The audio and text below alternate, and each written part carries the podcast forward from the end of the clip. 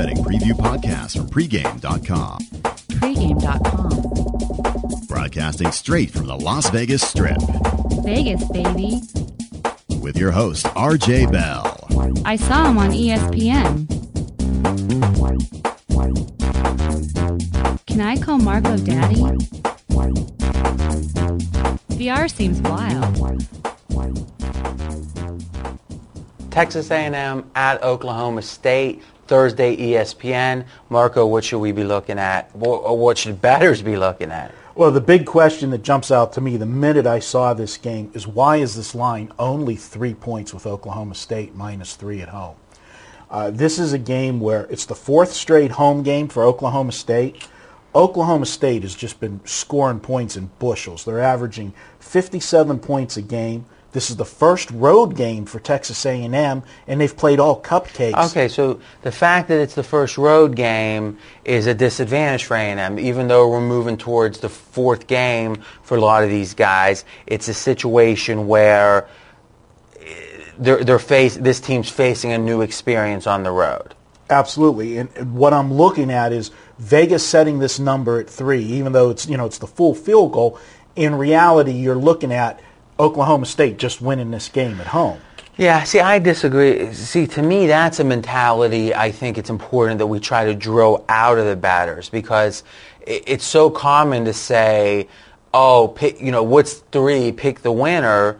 But in truth, if that were the case, who's ever going to take, like, what dogs at plus three, uh, let's flip it and say, let's look at the A&M side. If you're saying that laying the three is just picking the winner, then you must be saying taking the three is just picking the winner. And if that is the case, who in their right mind is going to think Texas A&M is a better than 50% chance in this game? The value is the three. I hear what you're saying, but I'm going to respectively disagree with you disagreeing with me. And what we're talking, uh, what I'm looking at, and we're going to get into an area which we- we could go into a long conversation. This is the type of line based on the way Oklahoma State is rolling, and Texas A&M has not had any test of any kind yet. That seeing a number of three almost throws up the flag to me as this being a trap No, game. so if you want to say it's a short line and that they're, it seems like they're really tempting you to lay the short number, I can agree with that. but but so let's agree with that. But the distinction I want to make is the idea that lane three is picking a winner, though in college three is less uh, common than in the pros. In the pros, it's even more common. But in college, three is the most common number, just like in the pros. It's just not as common as the pros. So my point is that if you feel like you're laying three and you're not really laying anything, which is what picking the winner is, you're making a mistake. And you're always going to be laying three and rarely be taking three. Which, if anything, you want to do the you want to take points as much as you can. I agree with that. And, and when I make that statement, I'll say it that if I think that, like you said, I'm thinking as the line being short, so my gut reaction would be to the dog. Because What- Vegas, I'm going to do the opposite of what I think Vegas wants you to do in this game. Which is, is one of your basic tenets of you as a handicapper, and it's really something that, that, that you've succeeded with greatly, so I'm not going to question that. Let me give you a couple ATS trends here that really follow with the idea that Oklahoma State is, or that Oklahoma State seems to be the side, though you, it looks like you're going to be a little contrary with it. Um, I like to profile teams. Uh, it's rare that a team has a true profile. For example, some teams like the, they like to blow out bad teams, but they have trouble when they play good teams. Or some, some like Ohio State, though this year not so much. Uh, they keep it close against bad teams, not as you know really close, but they're won by 17 instead of 37. Though this year not so much. Uh, but in a tough game, they do well but then you extend the profile with the Ohio State is when they have a really tough game, they, they, they crap out. You know, that's been the profile of the last five, seven, eight years with them. Oklahoma State is 34 and 15 ATS as a favorite. Now let's think about that. That's over 67% for 50, almost 50 games. You're saying this, bet them as a favorite for 50 games. You're hitting 67% better than any handicapper in the world. they seem to do well when they are, if they're by definition a favorite, they, they, they are going to likely overpower the team. They're physically superior. Or they play well at home too, which is, you know, most teams like Oklahoma State that are not elite aren't going to be laying points on the road too much. So good home team, good when they're physically equal or better. A&M 9 and 24 as a road dog.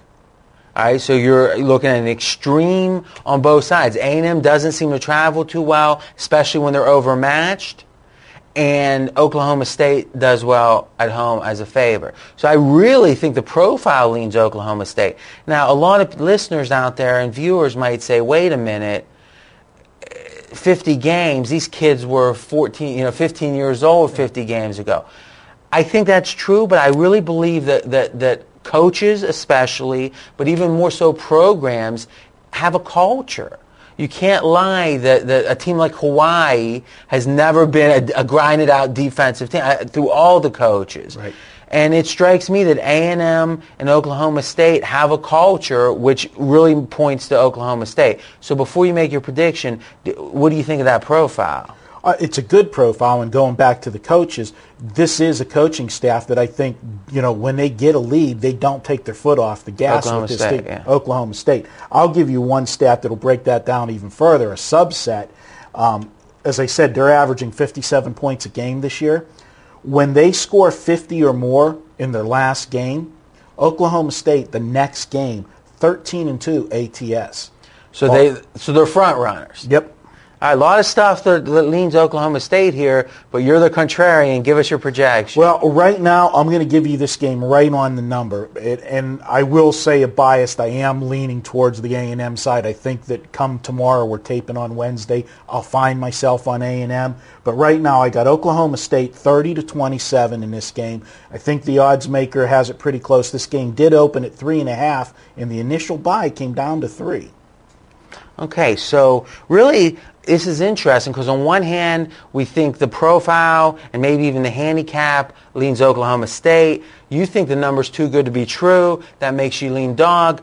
But really, ultimately, it probably evens out to say this number probably feels about right, which most numbers are about right. And if you want to play for recreation, great. But if you're playing to make money, you want to stay away from those games. Absolutely. Now it's your turn to continue the conversation in the comment section with me and Marco. And next up is my weekly free pick best bet on the ESPN Friday night game, BYU at Utah State. For the best deals from trusted sportsbooks, visit pregameaction.com. For free real-time odds, lines, and scores, visit pregamelines.com.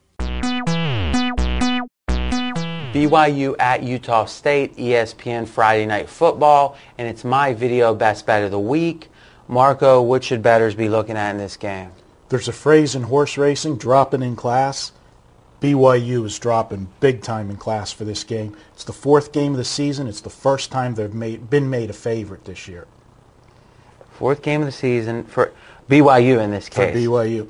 Okay, so what does that mean for us? Is it, there's two ways, or I, I guess the obvious answer would be they need a they need a big win, and now they're in a position to be the favorite, and they're really going to take advantage.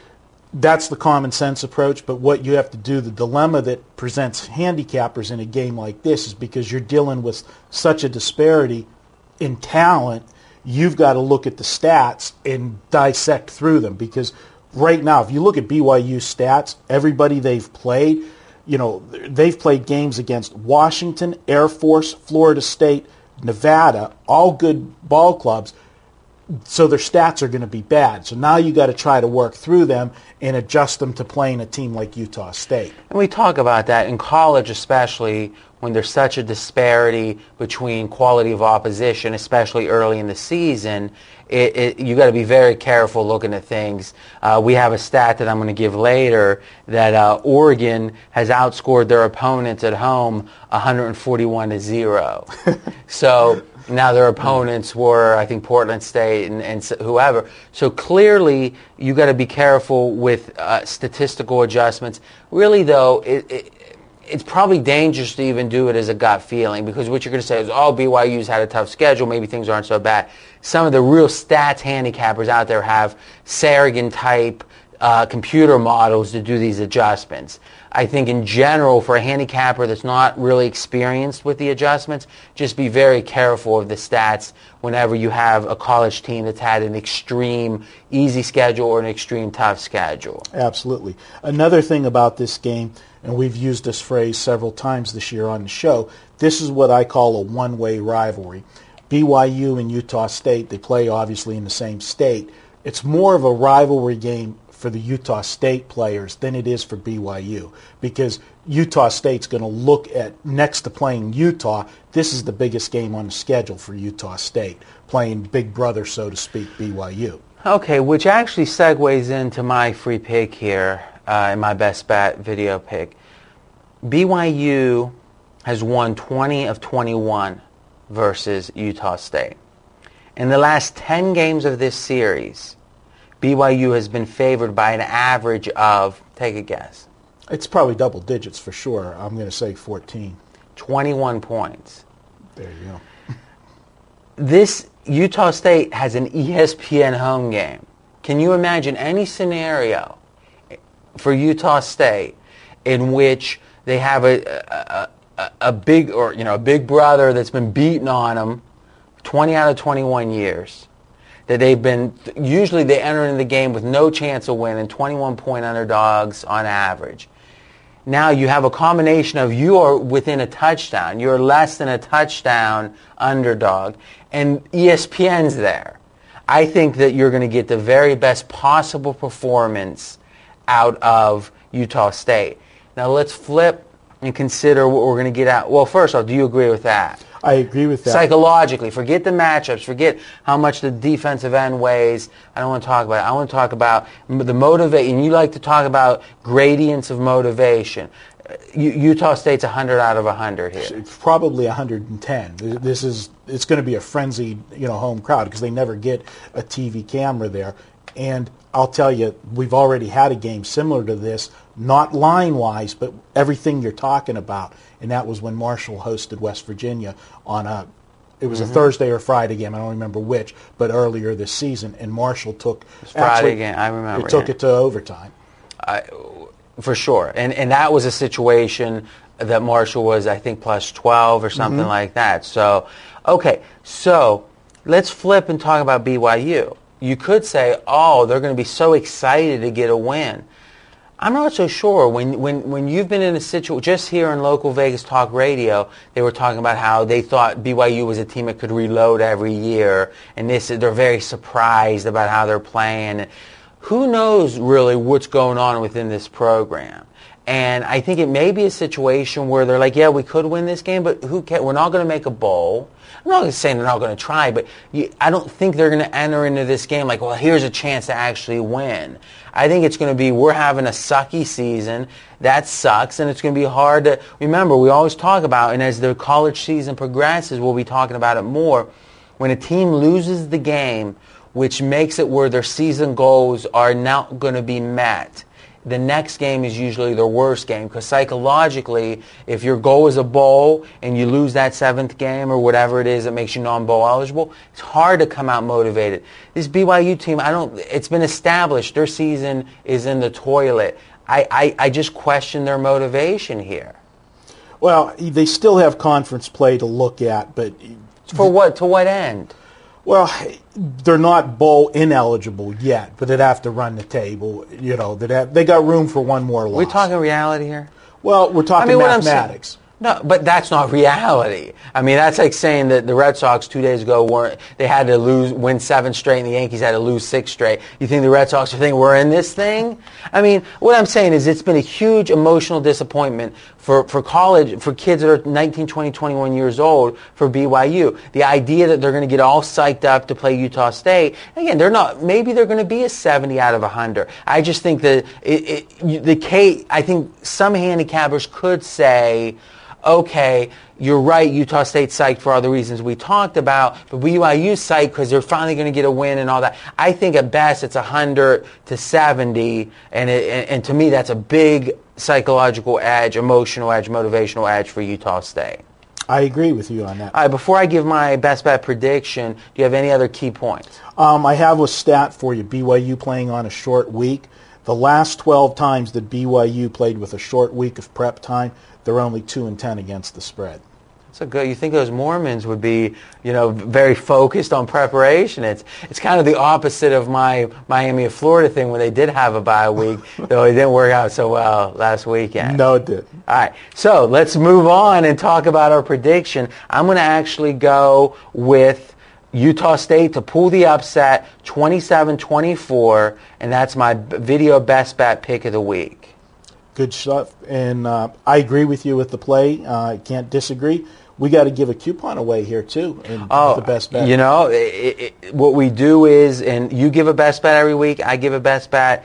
In one of those videos, we give a coupon for pregamepros.com. Hit it. Yeah, we decided to put the best bet coupon in RJ's because we needed a little more value with his picks on his segment. so the best bet coupon is just that, best bet 10. All one word, best bet and the number 10. You'll get $10 off anything you buy. You can use that coupon one time. Just add it when you go to the shopping cart and it'll automatically take $10 off. And if the package happens to be $10, you get it for free. And this is pregamepros.com. PregamePros.com. All right, now it's your turn to join the conversation in the comments section with me and Marco.